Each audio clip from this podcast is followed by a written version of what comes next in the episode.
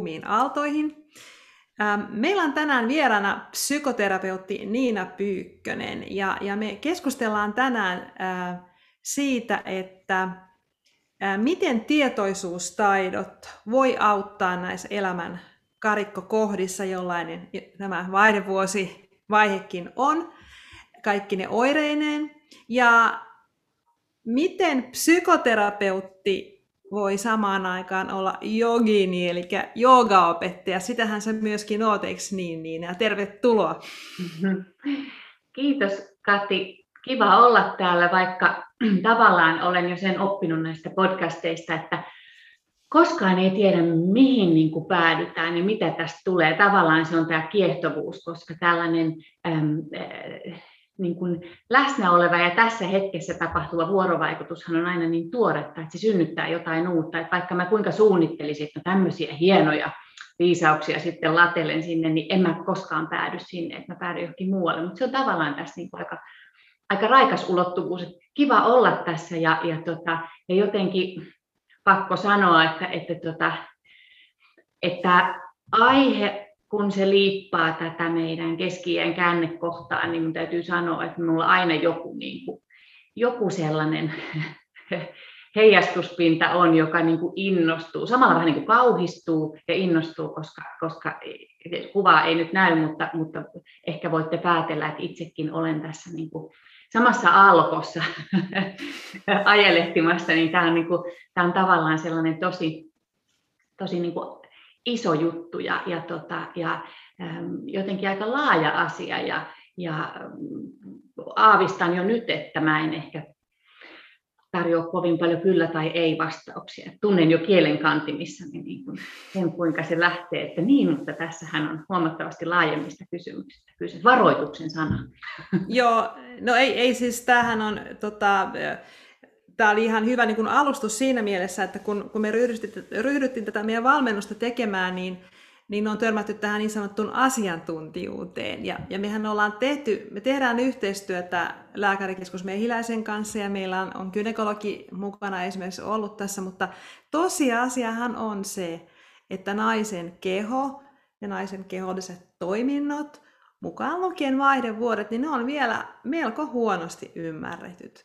Ja, ja tota, on paljon sellaisia kysymyksiä, joihin äm, asiantuntijoilta tai joiden pitäisi olla asiantuntijoita, kuten esimerkiksi gynekologit, ei saa vastauksia eikä apua. Nyt oli Johns Hopkins yliopisto on tehnyt tutkimuksen, jossa todettiin, että vain 20 prosenttia gynekologeista on saanut koulutusta vaihdevuosi asioissa.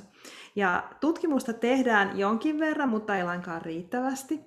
Ja sitten tullaan semmoiseen mielenkiintoiseen kysymykseen, että milloin se kokemusasiantuntijakin alkaa olla ihan varteen otettava asiantuntija, kun taas toisaalta tämän koronakriisin myötä on tämä tullut ilmeiseksi, että tämä asiantuntijuus, niin kuin määritelmä, että kuka on asiantuntija, niin se alkaa olla jo todella hämärä. Eli mä oon ihan varma, että sulla jo sen takia, että sä olet nainen ja ilmeisesti jossakin perimenopausivaiheessa, niin sulla on varmasti ihan, ihan päteviä pointteja. Sitä paitsi sä olet psykoterapeutti ja sä työksesi juttelet ihmisten kanssa, myöskin varmaan naisten kanssa. Mutta mä haluan ensin nyt kysyä sulta, että miten susta tuli terapeutti Niina? Miksi? Mikä sut ajoi tähän terapian maailmaan? Niin, mun tekisi mieli palauttaa vastakysymys, että kuinka paljon meillä on aikaa, mutta mä tiedän, että se on rajallinen, joten mun täytyy tiivistää tämä tarina. Tiivistä. Ähm, mä tiesin jo aika varhain, että, että mä haluan tehdä jotakin sellaista työtä, joka pureutuu jotenkin niin kuin olemassaolon ja ihmisyyden peruskysymyksiin. Se oli niin kuin varmaan, mä jo tosi pienenä miettinyt, miettinyt tällaisia, ne on kiehtonut mua todella paljon. Ja, ja, tota, ja mun yliopistourakin alkoi vähän poukkoilen siellä täällä humanistisesta tiedekunnasta, uskontotieteestä, sitten tota, kasvatustieteen puolella, että ehkä musta tulee opettaja. No ei se sitten kuitenkaan ihan ollut, vaikka, vaikka nyky, nykyisinkin koulutan työkseni, että oli siellä jotain semmoista, semmoista kutsuvaa, mutta, mutta että mä ymmärsin, että, että että kyllä se varmaan on tämä terapiatyö, että tämä on jotain, mi- mihin niin kuin jotenkin se imu on. Ja, ja, ja mä olin ehkä siitä poikkeuksellinen psykologian opiskelija, että mä kyllä tiesin jo silloin, kun mä lähdin opiskelemaan psykologiaa, että se on nimenomaan psykoterapeutin työ ja, ja nimenomaan se syvään päähän sukeltava, oikein semmoinen niin kuin syväluotava, että mä tiesin, että, että tiedostamaton on se, minkä kanssa mä haluan niin kuin kuljata, että, että oikein niin kuin oikein niin kuin sormet, sormet mudassa ja mullassa ja, ja, ja siellä, siellä tosiaan meren syvyyksissä. Ja, ja tota, tietysti on selvää, vaikka ei nyt tässä ole aikaa eikä ole tarkoituksenmukaista käydä minun historiaani ja, ja kehityskulkua, mutta että sen lyhyesti tiivistän, että kyllä mä ajattelen, ja vähän nyt semmoisena liittyen tuohon, mitä Kati puhuit siitä kokemusasiantuntijuudesta, että kenestäkään ei varmaan tule psykoterapeuttia vaan sillä arvalla, että no mitä tekisi, että oh, ehkä mä ryhdyn tekemään psykoterapiaa, vaan kyllä meillä kaikilla psykoterapeuteilla on joku kosketuspinta siihen, että mitä tuntuu olla tavallaan niin kuin tiskin toisella puolella. Että mm. joku mm. kiinnostus sitä, sitä synkempää puolta kohtaan, sitä mihin, mihin valo ei paista ja mikä yleensä vielä pyritään pitämään siellä kellarikerroksessa aika tiiviisti ja monen lukon takana. Että et, et, et se sellainen, niin kuin, mä että se ihmisenä olemisen kokonaisuuden kiehtovuus, ei vain aurinkoisten ja kauniiden puolien, vaan se, että mitä se ihmisenä oleminen on niin kuin kaikki ne puolineen, mikä taas tuo sitten yhtymäkohdan ehkä tietoisuustaitoihin ja tähän, tähän kysymykseen, minkä äärellä ollaan. Ja kyllä mä sanoisin jo ihan meidän teemaankin tähän vaihdevuosikysymykseen liittyen, että vähän nyt tällä tavalla niin kuin, niin kuin heitän epätyypillisen kommentin, että entäs jos vaihdevuodet ei olekaan ongelma? Mm. Niinpä. Joo, siis tämä on, tää on nyt sellainen kysymys, jota moni, moni, moni tämmöinen kynekologi, jota mä, jonka kanssa mä asiasta puhunut, ei oikein halua kuunnella, että nythän on tämmöinen vallalla hyvin tämmöinen medikalisoiva näkemys tähän vaihdevuosiin, joka johtuu aika paljon siitä, että nyt ollaan Ää, niin kun on havaittu, että tämä hormonikorvaushoito ei ole niin ää, vaarallista kuin mitä missä mainissa se on nyt sattuneesta syystä ollut muutaman kymmenen vuotta. Mutta tota, et, et mä tunnen siis gynekologia, jotka itsekin sanoo, että ollen itse vaihdevuosissa, että he vaan niin kuin, aina kun tulee joku oire, niin lisää estrogeenia. Ja sitten mä kysyn, että no eikö pelota niin kuin nämä, sitten nämä mahdolliset niin kuin riskit, niin no hormonaalinen rintasyöpä nyt on helposti hoidettavissa. Että jos sellainen tulee, niin kyllä se sitten hoidetaan. Et se, on, se on ihmeellinen asenne. Ja sitten jos ehdottaa, että entäpä jos tämä onkin naisen elämänkaaressa semmoinen vaihe, niin kuin aikoinaan hindu, hindukulttuurissa tämmöiset keskikäiset, jotka eivät enää lapsia tehnyt, niin ohjattiin metsää mietiskelemään ää, ja harjoittamaan henkisiä harjoituksia, koska he olivat tämän näkemyksen mukaan semmoisessa elämänvaiheessa, että ja sehän on ihan totta, että nythän on aikaa, su, sulla on ilmeisesti vielä kouluikäisiä lapsia, mutta monella 5-60 hän on aikuiset lapset, ei ole enää tämmöisiä perhevelvollisuuksia. Avioliittokin on saanut kaatu, saattanut kaatua, että sä oot yksin. Niin tota, toi oli hyvä pointti. No mut sit sähän olet myös, eikö, niin, että sä oot joogaopettaja? No, kyllä. Joo, eli sä lähdit sitten niin kuin sillekin polulle. Tuliko tämä jooga niin kuin myöhemmin vai, vai oliko sä jo ennen psykoterapiaopintoja niin kiinnostunut näistä idän opeista? No joo, mun, mun ensimmäinen yliopistollinen opintosuunta niin oli uskontotiede, jossa mä opiskelin vielä laajan kurssin Intian uskontoja. Ja, tota, ja mä kävin myös sit niitä aikoja ensimmäisen Astanga-joogan peruskurssin, siis puhutaan 90-luvun 97 varmaan taisi olla, tai joku 98, kun mä kävin sen. Ja, ja, tota, ja se oli semmoinen vähän ristiriitainen juttu silloin, koska mä olin tosi tosi nopea tempone ja, ja tota, yhtään en olisi niin kuin sietänyt mitään hengittelyä ja paikallaan olemista ja ahdisti, mutta tavallaan niin kuin, mä muistan, kun, kun siinä kurssin alussa kysyttiin, että miksi sä tulit tänne kurssille, ja mä sanoin, että musta tuntuu, että mä tarvin just sitä toista puolta, mikä on mulle vastenmielistä ja vierasta. Ja mä en ollut kovin viisas parikymppisenä, mutta, mutta tota, mutta tuossa kohtaa minusta tuntui, että mä päästin suustani jonkun viisauden. Siis se oli semmoinen hetken kirkas hetki. hetki tota. No ei mulla vielä mitään joogaopettajuuteen liittyviä ähm, suunnitelmia silloin ollut, ja joogaankin tuli pitkä tauko jossain kohtaa, mutta, mutta mulla oikeastaan tämä, prosessi, tämä tiivistyy nyt kaikki, kaikki niin kuin vähän samaan pisteeseen. Äh, kun mä olin äh, saanut lapset ja mun äh, pienempi lapseni alkoi olla sitten jo semmoinen vuoden ikäinen, niin, tota, niin silloin mulla tuli semmoinen, mä olin tosi monta vuotta ollut taukoa joogaamisessa, ja silloin mulla tuli semmoinen, että, että musta tuntuu, että mä haluan palata joogan ääreen. Se tuli ihan niin kuin sisältä, ei mulla ollut ketään kaveria, joka sanoi, että nyt mennään joogaamaan, mutta se tuli semmoisena, että nyt, nyt tämä on se juttu, mitä mä haluan tehdä. Ja jotain niin kuin tosi lempeää. Aiemmin se oli ollut vähän vääntöä ja kuntosalia ja jotenkin semmoista mm.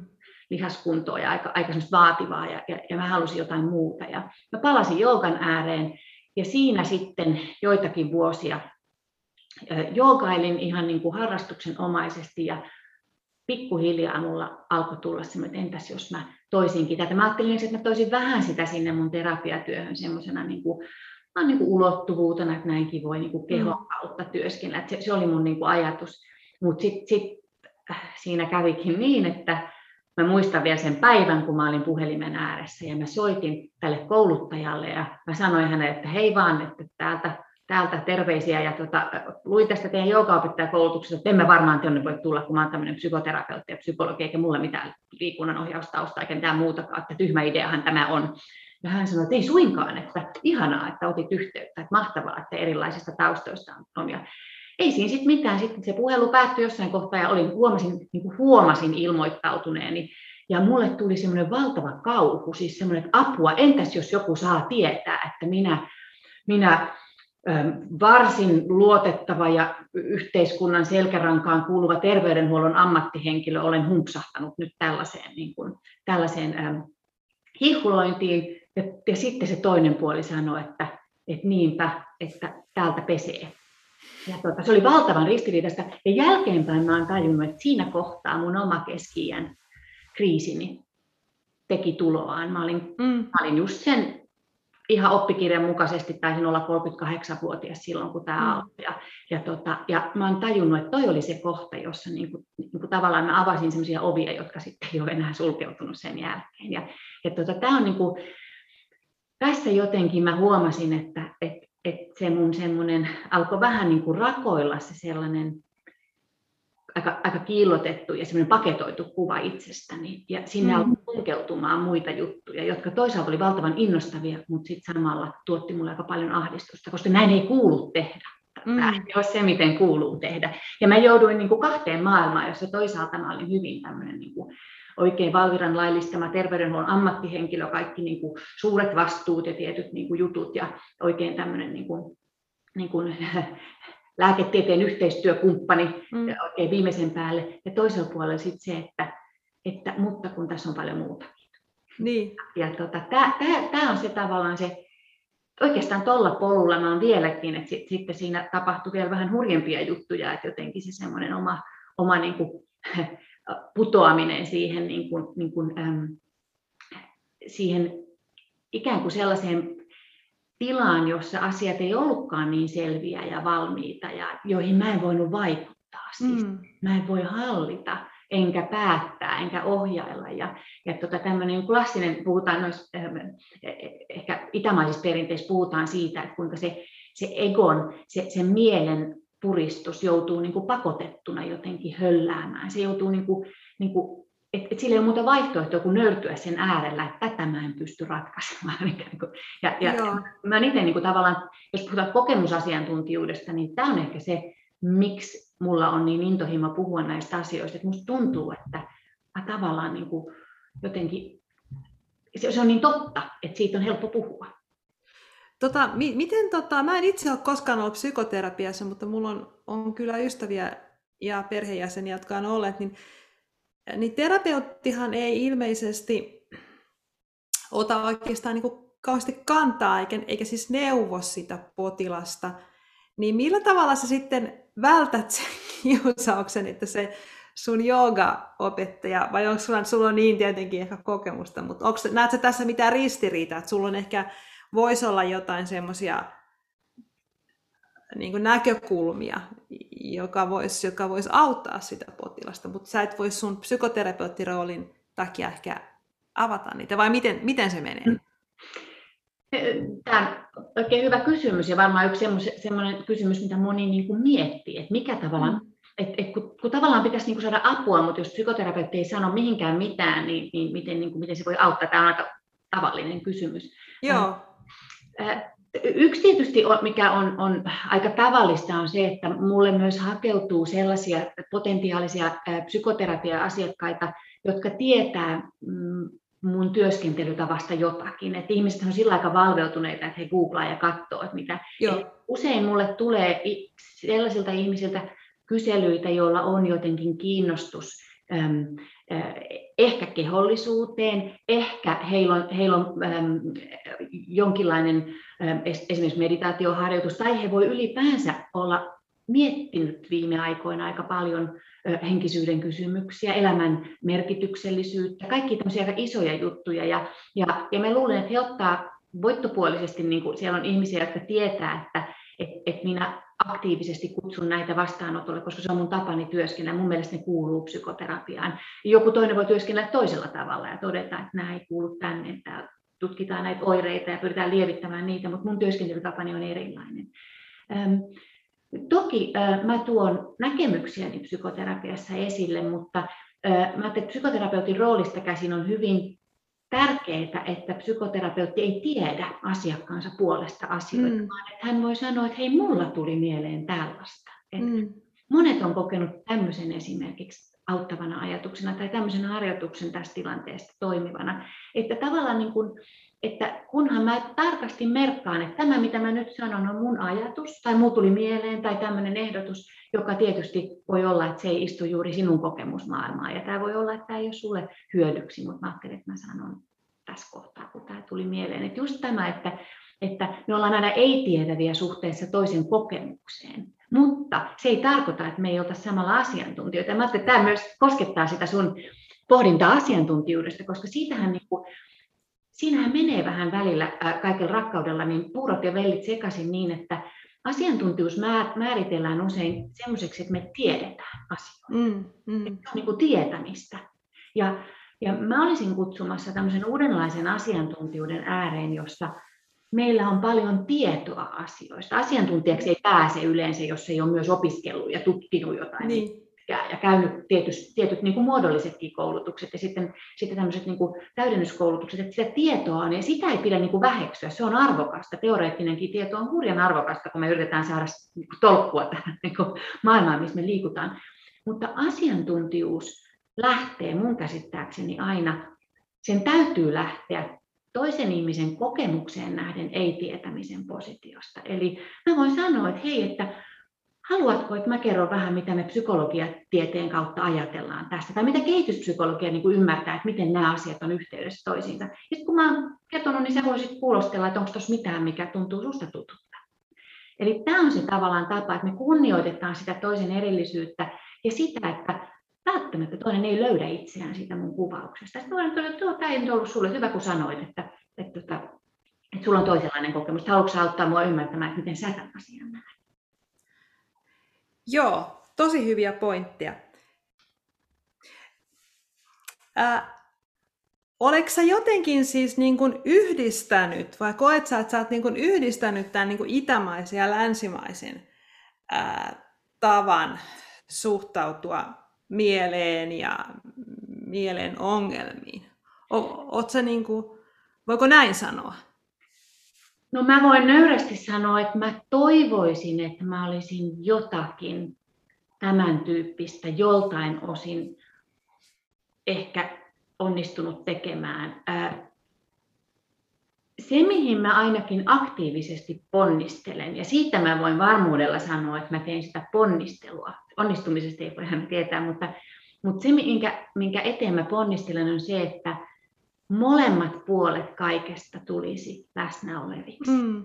Jos ajatellaan, niin kuin itämainen perinnehän tarjoaa meille jo erinomaisen tavan hahmottaa tätä, tätä kokonaisuutta. Se on tämä ympyrä, jossa on yin ja yang ulottuvuudet. Ja se tahtoo kuvata sitä jatkuvaa liikettä, kuinka toista ei voi olla ilman toista. Ja mä ajattelen myös, että, että, että on hirveän tärkeää niin kuin, niin kuin tulla sen äärelle, että kumpikaan ei ole hyvä ja, ja, ja toinen paha tavallaan, niin kuin, mm. että et, et helpostihan käy niin esimerkiksi, äm, me nähdään yhteiskunnallisessa keskustelussa tosi voimakkaasti se polarisoituminen, että et, et jos, jos sä tota, joko sä olet niin kuin puolesta tai vastaan, joko Joo. sä olet tieteen ihminen tai sit sä oot hihhuli ja sut heitetään sinne yksisarvisten laariin muiden yksisarvisten kanssa. Että, että tavallaan, että ikään kuin totuus olisi jommassa kummassa laidassa ja sehän on mm. absurdi ajatus. Sama mä ajattelen, että et, et mun työskentelytavasta mä pyrin aina siihen, että me niin kuin, tavallaan tuodaan molemmat, siis vastakohdat jopa yhteen ja niiden vastakohtien yhdentymisen paineesta syntyy jotakin uutta, eli se kolmas, jonka äärelle me halutaan tulla. Mutta tämä on niin kuin samalla, syvyyspsykologia tästä paljon puhuu.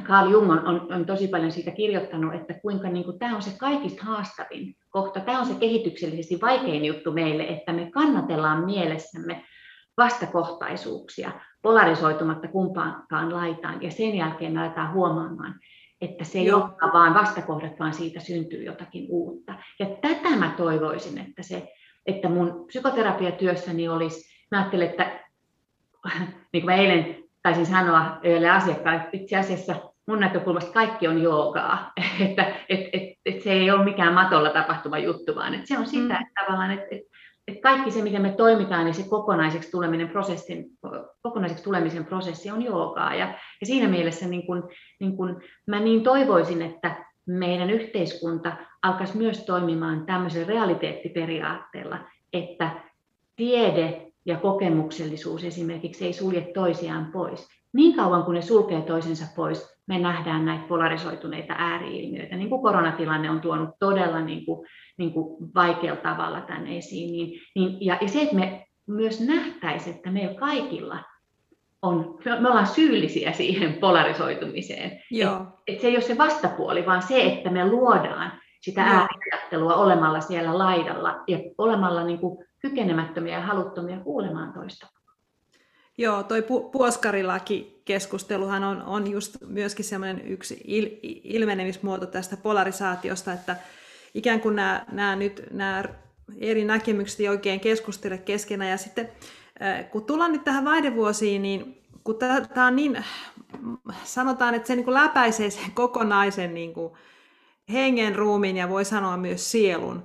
E, eli se on semmoinen muutosvaihe, jossa tota, kun tehdään tutkimusta, niin niin siellä on semmoista harmaata aluetta. Et, et, me tiedetään, Mayo Clinic on tehnyt semmoisen tutkimuksen, joka, joka aina, aina siitä on varmaan lukemattomia, mutta meidän on, on itse kirjoittanut blogin siitä, ja jossa niin kuin osoitettiin tutkimuksellisesti, että, että me, tietoisuustaidoista on hyötyä vaihdevuosioireiden hallinnassa, ää, erityisesti just näiden mielialavaihtelujen suhteen. Mutta tosiasiassa on, tosiasiahan on se, että tämmöisiä on hirveän vaikea tutkia ää, niin kuin ihan yksi yhteen ja mustavalkoista, nyt se on just näin, ää, koska se ollaan niin harmaalla alueella. Mutta sellainen, mikä ää, musta on mielenkiintoinen juttu, kun mä luin siis kun, kun me tiedetään se, että eri kulttuureissa raportoidaan erilaisia vaihdevuosioireita, eli länsimaissa niitä on, ne on, ne on niin kuin rankin, rankempia kuin esimerkiksi Aasiassa. No, suomalaisten lääkäreiden konsensus on se, että se johtuu siitä, että esimerkiksi ka- kaukoidässä naiset ei ole niin avoimia, he kerro, se on tabu puhua intiimeistä asioista. Mutta sitten on olemassa sellainen toisenlainen näkemys, ja se on se, että Vaihdevuosioireiden niin kuin rajuus liittyy siihen, miten suhtautuu vanhenemiseen. Ja me eletään tä- tällaisessa nuoruutta paluvassa kulttuurissa. Ja, ja tota, nythän kun lukee näitä naisten tarinoita vaihdevuosista, joita on viime aikoina tosi paljon ollut mediassa, niin siellä on hirveän usein niin kuin, ää, tulee esille se, että, ja mä ihan omasta ystäväpiiristänikin olen havainnut, että, että naiset ei halua puhua vaihdevuosista, ne häpeä niitä, osa kieltää, voi olla 50 nainen, joka sanoo, että, että ei, hän, ei hänellä ole mitään vaihdevuosia eikä hänellä ole mitään oireita, koska ensinnäkään niitä oireita ei tunnisteta. Kuvitellaan, että ne on vain ne kuumat aallot tai univaikeudet, mutta se, niitähän on raportoitu yli 35. Eli tällaisessa skenessä, niin tämä tutkimus, ja just taas tullaan tähän asiantuntijuuteen, niin, niin se ei ole niin yksiselitteistä kuin mitä me, tämä meidän mekanistinen, materialistinen maailmankuva niin kuin, ää, me tavallaan niin kuin uskottelee. Eli tuleeko sulle tästä jotain ajatuksia, että, Just esimerkiksi vaikkapa tuosta vanhenemisen pelosta tai sitten jostakin muusta, mikä liittyy tuohon mun pitkään vuorotukseen, minkä mä nyt äsken päästin.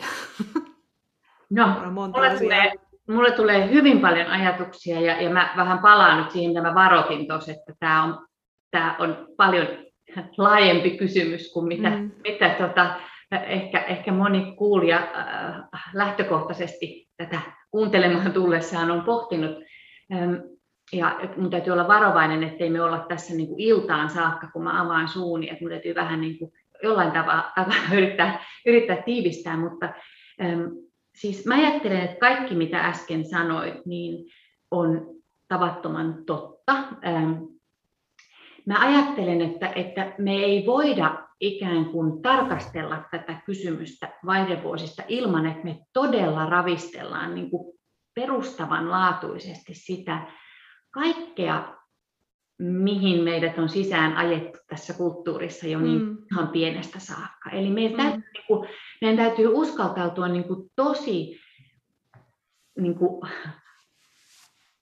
jollain tavalla rohkeasti tarkastelemaan sitä, että entäs jos tässä onkin jotain kollektiivisella tasolla, joka on aika, niin kuin, voisi sanoa ihan niin kuin vääristynyttä suhteessa todellisuuteen. Mm. Ja, ja, tota, ja kun mä tuossa vinkkasin siitä, että mulla on niin kuin valtavan suuri ammatillinen ja henkilökohtainen kiinnostus tähän keski kriisiin, niin, niin mä juuri itse asiassa tätä, tätä lähtökohtaa tässä niin kuin, niin kuin tavoittelin, että kuinka, kuinka meidän kulttuuri on täysin niin kuin yksipuolinen. Eli, eli meillä on kaikki, mitä tapahtuu, tapahtuu elämän ensimmäisen puolikkaan kohdalla. Mm. Kaikki, mikä on tavoiteltavaa, kaikki, mikä on totta, mm. kaikki, mihin markkinatalous kohdentaa voimansa, kaikki, mikä myy, kaikki, mikä pyörittää maailmaa, on elämän ensimmäisen puolikkaan juttuja.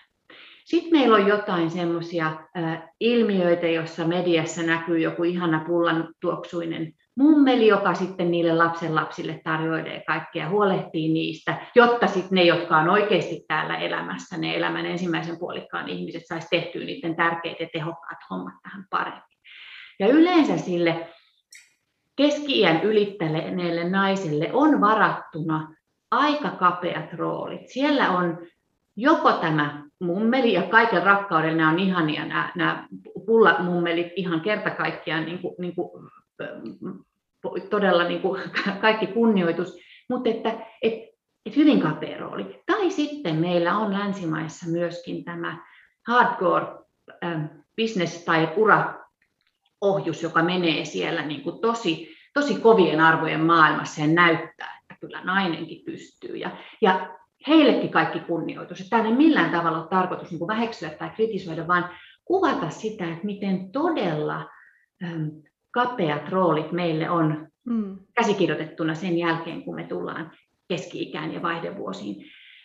Missään ei ole sitä, me, meille ei tarjota sellaista vaihtoehtoa, joka esimerkiksi metsästä- ja keräilijäkulttuureissa on ihmiskunnan historiassa ollut aina, että suuren rituaalisen prosessin ja juhlan, hyvin juhlavan yhteisöllisen siirtymäriitin. siirtymäriitin kautta, juuri mm. näin. Me, nainen siirtyy tästä äm, elämän ensimmäisestä puolikkaasta pikkuhiljaa sinne tietäjän rooliin. Mm. Ja, ja, tota, ja, ja mä ajattelen, että et, et se, se niin kuin, silloinhan, just niin kuin sanoit näistä, näistä tota, äh, oliko se hindukulttuuri, johon viittasit, niin mm. sit ajatus on hyvin kirkkaana näin tämmöisessä animistisessa tai, tai metsästä- ja keräilijäkulttuurissa, että kun naisen huomio ja energia ei enää ole siellä elämän ensimmäisen puolikkaan tehtävissä, eli esimerkiksi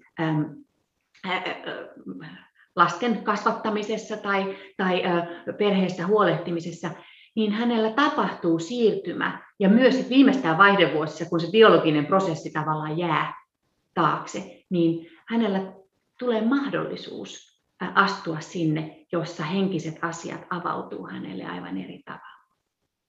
Ja, ja, ja näissä kulttuureissa, mitä mä olen, tietysti mä mä olen lukemani varassa ja opiskeluni varassa, mutta näissä kulttuureissa tietäjät yhteisön shamanit ei koskaan ole nuoria. Ne on aina, silloin kun ne on naisia, niin ne on aina iäkkäitä naisia. Ihan sen takia, että heillä on tieto ja ymmärrys ja, ja luontoyhteys.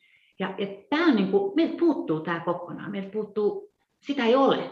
Joten Aivan. onko ihme, että me oireillaan? Niin, ja sitä ei niin kuin ikään kuin oteta huomioon.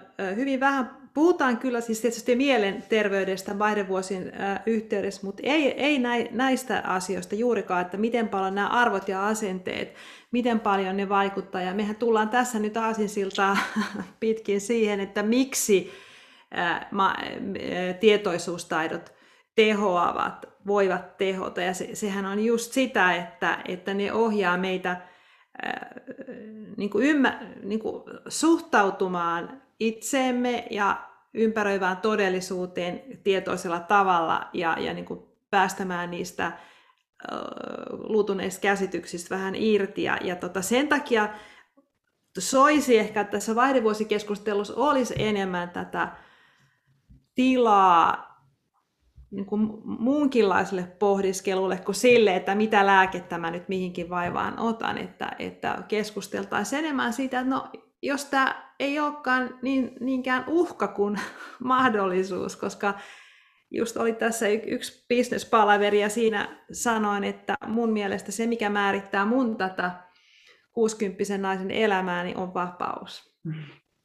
Mutta se sana vapaa harvoin tulee, niin kuin, että kyllä se enemmänkin. Mustakin on by the way tulos mummo ää, lokakuussa joo. Ja yeah. tota, ää, mutta et, et, siis kun ei enää ole näitä perhevelvoitteita, niin, niin ää, se vapaus on se, mikä, mikä tässä niin on mulla ainakin päällimmäisenä mielessä. Eli nämä on niin tosi kiinnostavia tota, ää, ajatuksia Niina. No miten tota sinä, ää, mä, mä en nyt ollenkaan tiedä minkä ikäinen sä oot, mutta mä arvelen, että sä oot jossakin perimenopausin vaiheessa, niin mikä on sun oma niin kuin tällainen mielenho, mielenhoitorutiinisi, kun sä nyt olet jogin ja, ja tota, ymmärrät näitä idän oppia ja, ja jungilaisuutta, joka on vähän semmoista siltaa ehkä henkisyyden ja psykoterapia tai tämän, miksi tämän psykologian välillä, niin mitä sä, mitä sä Ina itse hoidat itseäsi? No, niin kuin tiedetään, niin on aina helpompi kouluttaa ja ohjata toisia kuin, kuin tota, ottaa itse joskus omista opeistaan neuvo. Mutta, tota, Tiedetään. Tota, mutta ähm, mä ajattelen, että et, et tässäkin niin, niin mä huomaan, että yksi sellainen asia, mistä mä tiedän olevani juuri tässä, mitä hyvin äh, tota, tarkalla äh, korvalla ja silmällä havaitset tämmöisessä perimenopaussivaiheessa, niin varmaan on on juuri se, että et, et mä olen huomannut herkistyneeni enemmän itselleni. Eli mä en osaa selittää sitä tarkemmin, mutta mä tiedän, missä kohtaa kuukautta ollaan menossa jollakin mm. tavalla. Ja mä tavallaan mä aistin huomattavasti selkeämmin itsessäni tapahtuvia asioita. Ja, ja mä oon ajatellut, että tällä on myös merkitys, mun kuuluu mm-hmm. kuulla. Ja se on johtanut esimerkiksi siihen, että, että mä oon nyt todella paljon vähentänyt esimerkiksi niin kuin, niin kuin sosiaalisen median käyttöä ja mä olen enemmän lähtenyt äh, tota, tekemään kehollisia harjoituksia. Mä olin eilen ensimmäistä kertaa tanssitunnilla, äh, latinotanssitunnilla, ja se oli aivan mieletöntä, siis se oli ihan todella miten, niin kuin, mä huomasin, että mä olin ihan elossa. En mä missään niissä askelissa vielä pysynyt mukana, kun se oli mun eka kerta, mutta hirveä meininki oli ja semmoinen niin kuin, todella, että se, se voima, mikä itsessä oli, niin se ihan niin kuin lähti elämään. Ja mä ajattelin, että mä oivasin siinä, että tämä on nyt se, mitä mä tarvitsen. Mun keho tarvitsee, mun mieli tarvitsee sitä, että mä tuun niin kuin elämään kiinni, että mä en roiku jossain näennäistodellisuuksissa, mikä kaiken kunnioituksella sosiaalinen media on näennäistodellisuus, mm. ei niin kuin mitään voi. Tämä on yksi semmoinen, että mä todella niin kuin, mä pyrin kuulemaan kehoni viestejä. Samalla mun on todettava, että mä en tietenkään aina niitä kuule enkä kuuntele. Siis niin. mä valitsen ihan, että entäs nyt kun teen näin. Ja sitten se keho, mieli ilmaisee itseään usein migreenillä esimerkiksi, jos mä en ole huolehtinut itsestäni tai, tai tulee erilaisia ikäviä oloja. Samoin alkoholi ei sovi niin kuin yhtään. Et, mm. et, et, ei se kerta kaikkiaan mun systeemi sanoo, että ei, tämä ei ole, nyt, ei ole hyvä. Ja, ja mm. tota, et, et sellaista niin kuin tiettyä herkistymistä. Ja mä ajattelen, että se, niin kuin, se itsenhoitamisen prosessi on niin kuin sitä, että mä pyrin kuuntelemaan näitä, näitä tosi tarkalla korvalla. Ja jos mä en kuule niitä, niin sekin on merkki siitä, että nyt mä kohkaan jostain ihan liian niin kuin kovaa, mä pääni sisällä, tietoisuustaidoista ei ole niin kuin, niin kuin puhettakaan. Ja sitten mä tiedän, että mun pitää niin kuin jarruttaa ja pysähtyä kuuntelemaan. Ja, ja, ja mä ajattelin, että on tärkeää niin kuulijoillekin todeta, että tietoisuustaidothan on paljon muutakin kuin ihan se muoto, se, että istutaan tyynyllä ja, ja tota, keskitytään hengitykseen ja tuijotetaan mm. sitä tai pidetään silmiä kiinni. Et, et sekin voi olla, se on hyvä harjoitus, mutta että se on paljon muutakin. Se voi toteuttaa tosi monessa, usein meille länkkäreille varsinkin tämä kehon kautta sinne meneminen on, on, on meille niin kuin luontaisempaa, koska meidän on tosi vaikea istua vaan eikä seurata hengitystä. Se on siis lähes mahdollista. Joo, se on. Merkillä useita vuosia sitä sen kanssa takunnut ja olen todennut, että minun on mentävä suomalaisena tuonne metsään ja siellä niin. se, silloinkin se on haastavaa, mutta siellä mä, mä alan saamaan kiinni siitä, että mistä se on oikeastaan kysymys. Niin, se, siinä on hyvä pitää mielessä se, että et se pelkkä metsään meneminen, jos, se, jos sä menet metsään kelaamaan sun elämässä vastoinkäymisiä, murheita ja muuta, niin se, sehän ei sitten toimi. Mä olen, mä olen itse miettinyt sitä, että kyllä Suomessakin on tavallaan harjoitettu tätä tietoisuustaitoa aina, ja entisinä aikoinahan mentiin just metsään tai järvelle tai saunaan tai jonnekin, ja se onnistui silloin. Mutta nyt kun me ollaan niin valtavan kuormituksen alla koko ajan, meidän aivot on ylikierroksilla, niin sitten siinä käy helposti niin, että siellä sienimetsäskin, että sä vaan niin kuin funtsit jotakin. Mieli, mielessä laukkaa se ralli, ajatusten ralli. Et sen takia nämä on hyvä olla tietoinen näistä menetelmistä ja mahdollisuuksista, ja. mitä, mitä sitten ää, ää, tietoisuustaidot opettavat. Vaikka tosiaan ei nyt meditoisikaan, niin se kaikille, ei se ole ehkä välttämätöntäkään, jos sä pystyt sitten muulla tavalla ää, ottamaan etäisyyttä mieleesi ja rauhoittumaan. Tota, se, mikä on varmaan monella ja mikä tulee tuossa meidänkin ää, porukassa esille on se, että et, et valitellaan sitä, että ei ole aikaa, ei ole aikaa meditoida, ei ole aikaa käydä metsässä. No mistä sitä aikaa Niina löytyisi, kun sullahan on, sä elät ruuhkavuosia, sulla on lapset ja koirat ja Joo. mies ja työ ja jos mitä. mitä? Meillä on kissakin nykyään. No vielä kissakin päälle. Niin tota, toi muuten, tähän on pakko heittää ennen kuin vastaat tuohon kysymykseen, että et siis tämä noita hahmo saruissa, sehän on kuulemma tullut vaihdevuosi-ikäisistä naisista, ja siihen on, siinä on erittäin merkittävänä elementtinä se, että keskikäisillä naisilla on kummallinen halu saada kotieläimiä. Todella. Ja silloin, joo, ja silloin 1600-luvulla jo, niin tämmöisillä ikääntyvillä naisilla oli usein kissa, ja kun kissa on paholaisen symboli, niin esimerkiksi nämä noidat, mitä roviolle marssitettiin, niin, niin heistä monet oli, oli näitä vaihdevuosi-ikäisiä naisia kissoidensa. Ja nämä naiset keskusteli eläintensä kanssa ja niin. se oli se vihoviimeinen äh, niin kuin todistusaine. Joo, noituutta. Se on noita, koska se puhuu eläimelle. Joo, kyllä.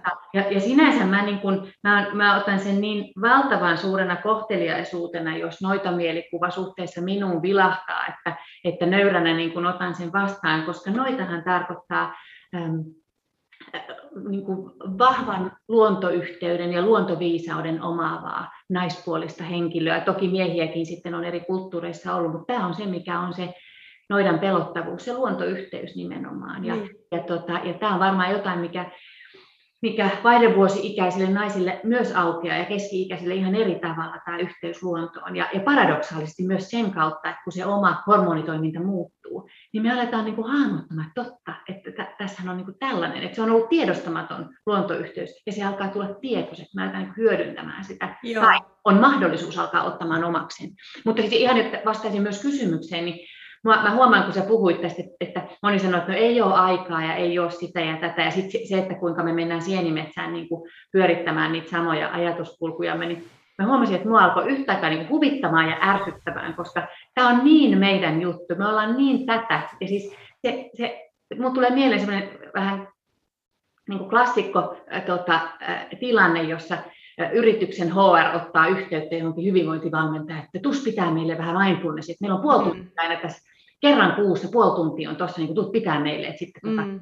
et, et työntekijät toivoisi ja sitten tota, sitä kautta sitten toivotaan, että, että tota, työssäjaksaminen ja tehokkuus sitten lisääntyisi. Ja, mm. ja, tota, ja siinä on jotain niin länsimaista, jotain niin paradoksaalista, jotain niin tavattoman raivostuttavaa ja, ja jotenkin myös semmoista myötätuntoa herättävää, että tämmöisessä tilanteessa me ollaan, että me otetaan, me lanseerataan tietoisuustaidotkin ikään kuin, niin kuin helposti tehokkuuden ja, ja jotenkin semmoisen niin kuin jonkun toisen niin kuin tavoitteen alle, kun, kun tavallaan kun se perusperiaate on, on ihan toisenlainen, että ei niin, että minäpä teen mindfulness, tietoisuustaitoharjoituksia, jotta mä rauhoittuisin ja mulle tulisi mielenrauhaa. Vaan se mm. menee niin päin, että mun täytyy tehdä tilaa sinne elämään, rauhaa ja tilaa, jotta mä voin tehdä sen harjoituksen. Ja, ja tämä vastuuttaa musta ihmisiä semmoisella tavalla, että moni on silleen, että no en, en, en kyllä siinä vaiheessa perusta. Se mindfulness-harjoitus ei tarjoakaan mulle jotain helpotusta, Joo. vaan... Se että, kuormittaa. Joo, just. Ja että, että vaan se, se edellyttää myös multa semmoista niin kuin vastuunottoa sen itsestä huolehtimiseen, sen oman ajankäytön suhteen, että mun täytyy ottaa kerran viikossa se semmoinen puoli tuntia tai joka toinen päivä se vartti vaikka mm. siihen. Mä teen tämän mun harjoituksen ja mun täytyy niin kuin suorittaa sitä. Joo, että tämä on niin kuin, niin kuin, mä ajattelin, että tämä, tämä niin kuin, tämä tilan, tilan tekeminen on niin kuin, niin kuin sellainen asia, joka, joka musta on, niin kuin, ettei me mentäisi vähän niin kuin väärää, väärästä ovesta sisään tähän juttuun. Et, et tietoisuustaitojen tarkoitus ei ole vaan niin kuin, että me päästäisiin jostain hankalasta pois, vaan itse asiassa se on just sitä, että me voitaisiin tulla sen hankalan äärelle ja todeta, että uh, onpa kauheata, mutta tämä on nyt tätä. Mutta miten sä käytännössä sitten teet sen? Että kun sun pitäisi niinku tavallaan harjoitella, kun meditoiminenkin ihan aivoja, aivojen niinku rakentaa, siis harmaanaineen tiheyttä lisää aivokuoressa ja vähintään stressikeskuksessa, että, että kun se on niinku harjoitus, niin miten hän sitten tuon, niinku, että sä kuitenkin niinku oppisit sen menetelmän, niin miten sä opit sen sitten, jos et sä harjoittele? Harjoitella pitää, mutta, mutta ehdottomasti siis pitää. Ja mielestäni muodollinen harjoitus on hirveän isona apuna sillä tavalla, että vaikka ei sitä soveltaiskaan, mm. niin se mm. perusperiaatteen ymmärrys on, se on ehdottoman tärkeää. Mutta että tavallaan, että me ei lähetä harjoitukseen sillä tavallaan ajatukselle, että tämä palvelee mua, että Joo. mä haluan tästä jotakin. Että enemmänkin niin kuin nöyrästi ja sillä ajatuksella, että, että mä menen tähän harjoitukseen sen takia, että mä haluan niin kuin kohdata itseni. Mä haluan todella, tai en mä edes välttämättä halua, se voi olla, sekin voi olla ristiriitainen. Mä haluan, se ei ole. Niin, että, että, että, että, että tavallaan että se harjoitus on tärkeää, mutta, mutta niin, että me lähdetään siihen niin kuin nöyränä ja, ja jotenkin sellaisena, siis sellaisena niin kuin ehkä jo useinhan ihmiset siihenkin jonkun vähän niin kuin, niin kuin hankalan elämäntilanteen tai kriisin kautta tulee, että vähän niin kuin, että ei ole muuta vaihtoehtoa kuin tulla mm. kohtaamaan, kohtaamaan itsensä. Ja että, että me hyväksytään se, että se ei ole helppoa eikä se ole kivaa aina. Me äh, voidaan joskus tehdessämme muodollista meditaatioharjoitusta, niin tulla myös aika hankalien olojen ja kokemusten mm. äärelle. Et se ei ole todella sellaista niin kuin, että ah, ihanaa ja helppoa ja täällä niin kuin, niin kuin, suuressa rakkaudessa kylven. Voi niitäkin hetkiä olla, mutta nekin mm. on ohimeneviä. Että tavallaan, et, et tietoisuustaidothan nimenomaan tähtää siihen, että me nähtäisiin realistisemmin, että mikä tämä mieliaparaatti on ja mitä sen ulkopuolelle jää, koska nythän me palvotaan mieliaparaattia. Se on, se on meidän niin kuin, se on, tiede lähtee sieltä ja me ollaan, niin kuin, ollaan yli, ylikorostunut egofunktio koko yhteiskunta ja koko länsimainen niin kuin, niin kuin, laaja yhteiskunta, niin, niin että et tavallaan et ei, ei, egokaan ei ole paha. Siis se on hirveän tärkeä värkki, ihania kaikkia hienoja keksintöjä, ajatuksia ja kieltä ja kulttuuria ja kaikkea tuottaa, mutta että, että se, että me ymmärrettäisiin, että ego ei ole niin kuin pomo, se ei ole niin kuin se ylin auktoriteetti, vaan mm. se on mm. hieno funktio, mikä meillä, meillä mm. tota, eh, ihmisillä on, siis mielen toiminut, ihan mahtavaa, mutta että egon ulkopuolella on asioita. Ja tämä menee nyt siihen, mä että länsimäinen psykologia sanoo, että no niin, Pyykkönen, nyt sitten pistät korkin kiinni, että, tosta ei enempää. Että tavallaan, että just se, että mielen ulkopuolella on psykologiaa, mm. on länsimaiselle ajattelulle täysin vierasta. Kun sitten taas tiedetään, että, että itämainen näkökulma, no tietysti on, ja, ja jopa tämmöinen jungilainen ja syvyyspsykologinen ajattelu, että joo, meillä on tämä yksilön mieli ja yksilön tiedostamaton, mutta siellä on sitten sen ulkopuolella on vielä semmoista jaettua maastoa, joka sitten ei ole kenenkään yksilön historiaan liittyvää, vaan, vaan niin kuin lajiin ja evoluutioon ja, ja, ja koko olemassaoloon liittyviä kysymyksiä. Niin se on, se on mielenkiintoista, miten, miten tämä tieteellinen maailmankuva niin kuin materialisoi kaiken, että kun me kuitenkin tiedät, kun ei kukaan oikein tiedä, mikä on esimerkiksi tietoisuus, ja että onko se täällä vai onko se tuolla, että onko se sun päässä vai onko se jossain muualla, onko meidän aivot, jotkut antennit, jotka ottaa vastaan signaalia, ja ihan tämä todellisuuskin, kun ei tiedä, että tämä todellisuuskaan on. Mutta mäkin on tässä korona-aikana, mustahan tuli semmoinen, että mä enemmänkin aloin tuntea kiinnostusta tiedettä kohtaan, että, että mulla tuli vastareaktio tätä ylihenkistämistä ja, äh, kohta. Ja mä niin kuin, just mitä sä tuossa aikaisemmin sanotkin, että mä, mulle nyt on tosi tärkeää, että olisi semmoinen balanssi. Että molemmat nämä tasot tai mm. näkökulmat olisi yhtä aikaa läsnä ja auttaisi meitä ymmärtämään ja ennen kaikkea elämään tätä elämää. Mutta siihen se kaikki palautuu, että miten me edettäisiin tämä elämä niin kuin mahdollisimman hyvin, että se olisi meille itsellemme mahdollisimman hyvä kokemus ja sitten planeetalle ja toisille ihmisille niin tämä, tämä, tota, ää, tämä on ainakin mulla tuli, että koronakevät, kesä ja siis anteeksi, korona, montako vuoden aikaa tässä on jo mennyt? Aika monta. Montako, niin, koska ihan sekoilen itse aina näitä, näitä niin ajankulun kanssa nyt. Mä en ollenkaan muista, että mitä on tapahtunut milloin, kun tuota, tuntuu, että tätä koronaputkia on eletty niin kauan. Mutta tiedätkö, nyt alkaa tämä aika loppua meiltä, ja meillä olisi varmaan paljonkin juttua, ja mehän saatetaan voida jatkaakin tässä sitten vielä to, toiset, toisessakin lähetyksessä. Oli suuri ilo jutella sun kanssa, Niina. Me ei ole koskaan juteltukaan näin. No ei kuin... tällä tavalla näin, näin, näin kasvokkain kuitenkin, vaikka me ollaan nyt tässä etänä. Mutta... Mulla on etänä, joo. Niin tota, onko sulla Niina, onko sulla sivut tai mistä susta saa lisää tietoa, jos on kiinnostunut vaikka sun terapiapalveluista tai joogasta tai... Tota, ähm, mä voin laittaa sitten tuohon... Mä laitan sulle tota sen vaikka, vaikka se, ettei tule kirjoitusvirheitä nettisivuun, kun se on, se on latinankielinen, niin se voi olla. Okay. tota, mutta mä annan hei kirjavinkin nyt, nyt no, tota, no niin. ja sinulle ja kaikille. Tämä on sellainen kirja, jota todennäköisesti löytyy kirjastoista ja voi olla, että divareista löytyy, mutta tämä on aivan ytimessä siinä, missä me ollaan tänään puhuttu. Ihan mahtava kirja. Kirjailija on Ingrid Riedel ja kirjan nimi on Nainen ja muutoksen vuodet. Ja mä tosi lämpimästi suosittelen tätä, tätä tämä on kirjapajan kustantama aivan ihana pieni kirja ja, jotenkin todella niin kuin syvällisesti nimenomaan näihin ulottuvuuksiin menee. Ja mulla aina elävästi tulee tästä kirjasta mieleen se rituaali, joka siinä kuvataan. Tämmöinen et, et, tota, ihan länsimaiset naiset järjestivät yhdelle vaihdevuosiin tulleelle naiselle tämmöisen aivan mielettömän juhlavan rituaalin, joka oli todella niin kuin syväluotaava, ja miten hän siirtyi tänne muiden, muiden viisaiden ähm, naisten joukkoon sen myötä. Ja, ja tuota, Noitien joukko.